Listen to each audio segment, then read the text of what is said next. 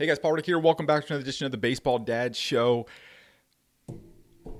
Man, I hate to say I told you so, but I told you so. Uh, an interesting announcement from the NBA recently um, that I think will change the way that sports is done, and I think will change the way in the next, gosh, I don't know, anywhere from one to 10 years from now will change the way that we play baseball. So we're going to get into that and, and that shift in a second. Head on over to baseballdadsshow.com um, there's all kinds of stuff there. There's the Guardian courses, the first course only created uh, for baseball dads to create great men, husbands, fathers, and leaders of tomorrow uh, through the game of baseball. Uh, there's also a scorecard there that you can see if your son's ready to play on the next level. A cut and paste email dialogue that you can ask your son's coach for more playing time without looking like one of those dads. And um, there's a whole bunch of other stuff. You can set up calls with me there and everything. Head on over to baseballdadsshow.com. So very interesting development in the NBA.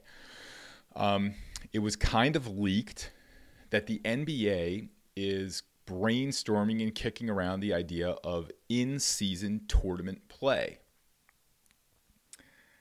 So, I don't know. I, you know, I do so many of these podcasts. Uh, I have three podcasts that I do in in my life, and so I, I kind of forget when I said what. But we talked about uh, it had to be last year sometime that I, I was saying that the game that the game is going to change rapidly that there's going to be major shifts in the way that that the game is played not only from technology but also from the tournament structure of games. Is that as we see this generation come up through tournament baseball we are going to see that when they get to college and playing a 40 50 game regular season their their minds they've been programmed to play these tournaments tournament after tournament after tournament and that's the way they've played. That's the way they've been conditioned and trained to play and that's the way they've been raised to play. Then all of a sudden now they're going to play this 50 game regular season and it is going to seem i mean a 50 game regular season is, is a long season anyway but it's going to feel like a, a ridiculously long season to those players who have never played a 25 or 35 game season before of regular season games, especially when the games um, tend to feel meaningless, where they're just kind of waiting around for the tournament. So if you followed a little bit, uh, uh and uh, again, this is probably it's something I, I always think you know, NBA, Major League Baseball, even corporations will kind of float ideas out there to see what the reaction is. Um, we saw this um, earlier this year with uh, MLB kind of floated a rumor of being able to put up, you know, whatever hitters you wanted in the ninth inning, right? 100%. Uh, I think that originated somewhere in an MLB office, and they kind of floated it out there to see how, you know, see what the response would be.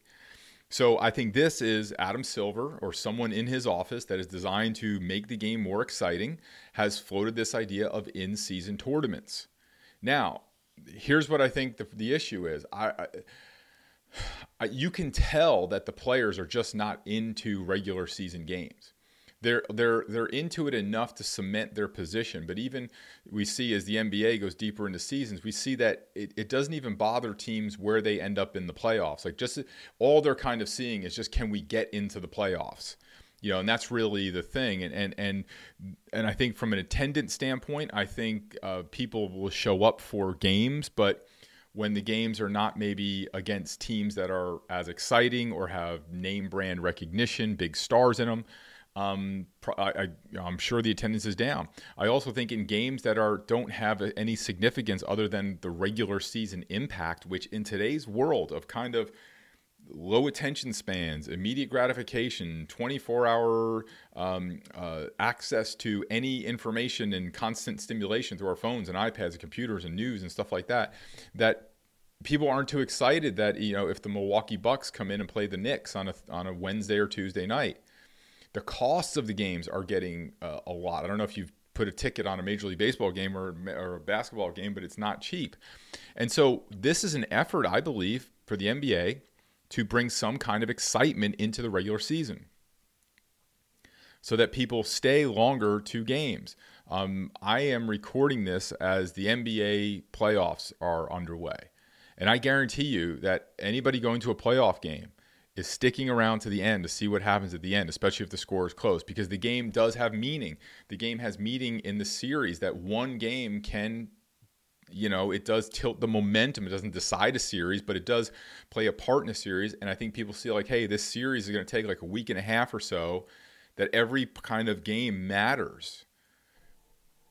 So let's, how does this play out in baseball?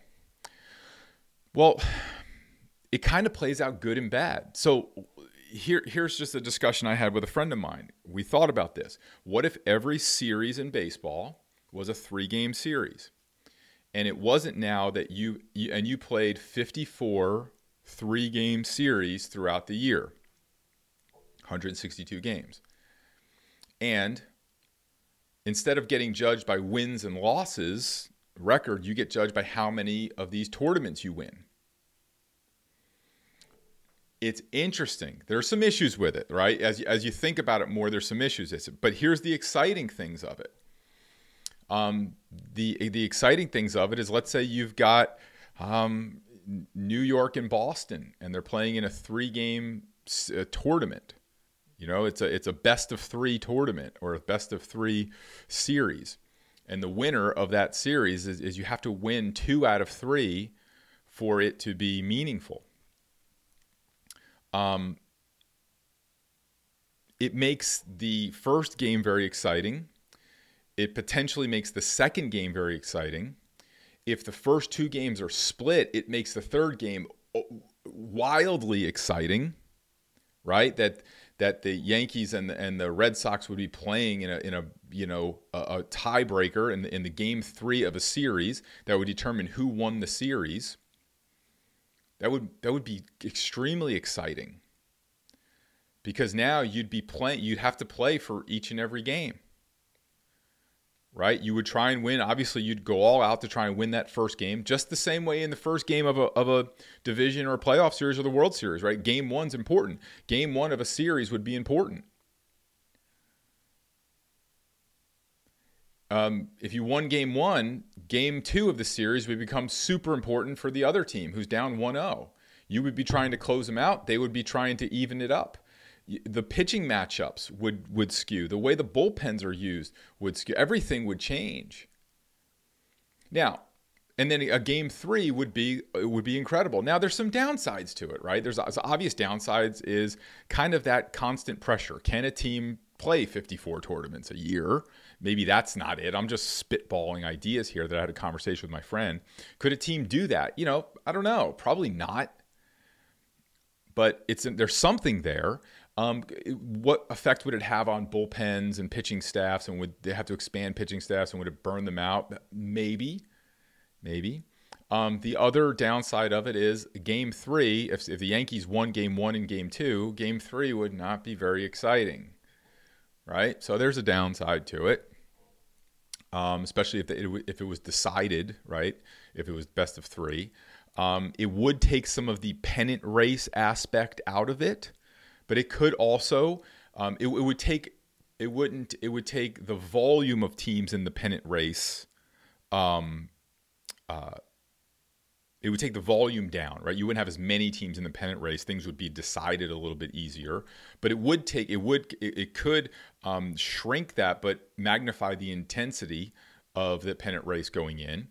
Um, a good side is it would the first series of the year would have a dramatic impact, right? It would every series would have a dramatic impact. You know, you wouldn't want to go down five series um, because you it would take you. So if think about it, if you lost the first five series, let's say you got off to a bad start, which some teams do, it would take you five more series just to get even. So these things, like you know, um, I, do I think it's going to happen in baseball?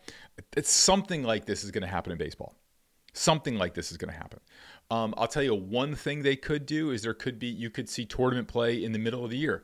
the baseball All Star game, the NBA All Star game I don't know, even the, the football, like it's at the end of the year, the football, I don't think football has a problem. So football is probably not in this mix. But the NBA All Star game is kind of like a joke. It's kind of like a scoring session.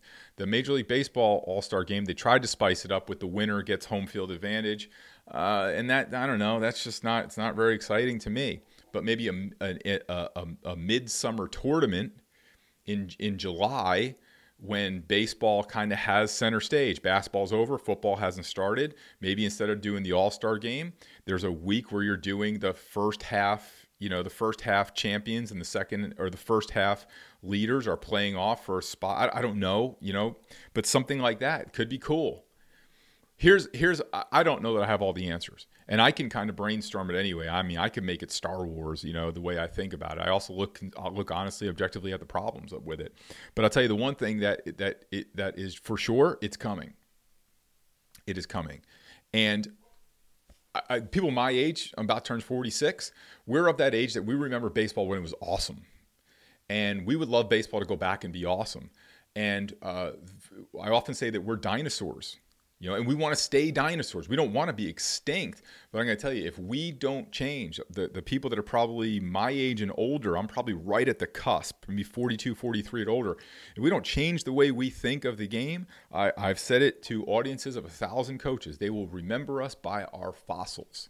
So this has been a fun discussion, a fun uh, exercise in kind of brainstorming and what could be and what if. Um, I don't know what will happen. But I guarantee this the NBA is probably the most progressive league as far as changing things, and experimenting with things, and making things exciting. And uh, they will definitely go first, and then baseball will follow. But change is coming. And again, as a dinosaur, I love it to go back to being awesome, but this is exciting too. What, what I ultimately want is the game of baseball to continue. That's it. I want the game of baseball to continue. So um, head on over to baseballdadshow.com. Lots of cool stuff over there for you, and I'll see you guys on the next show.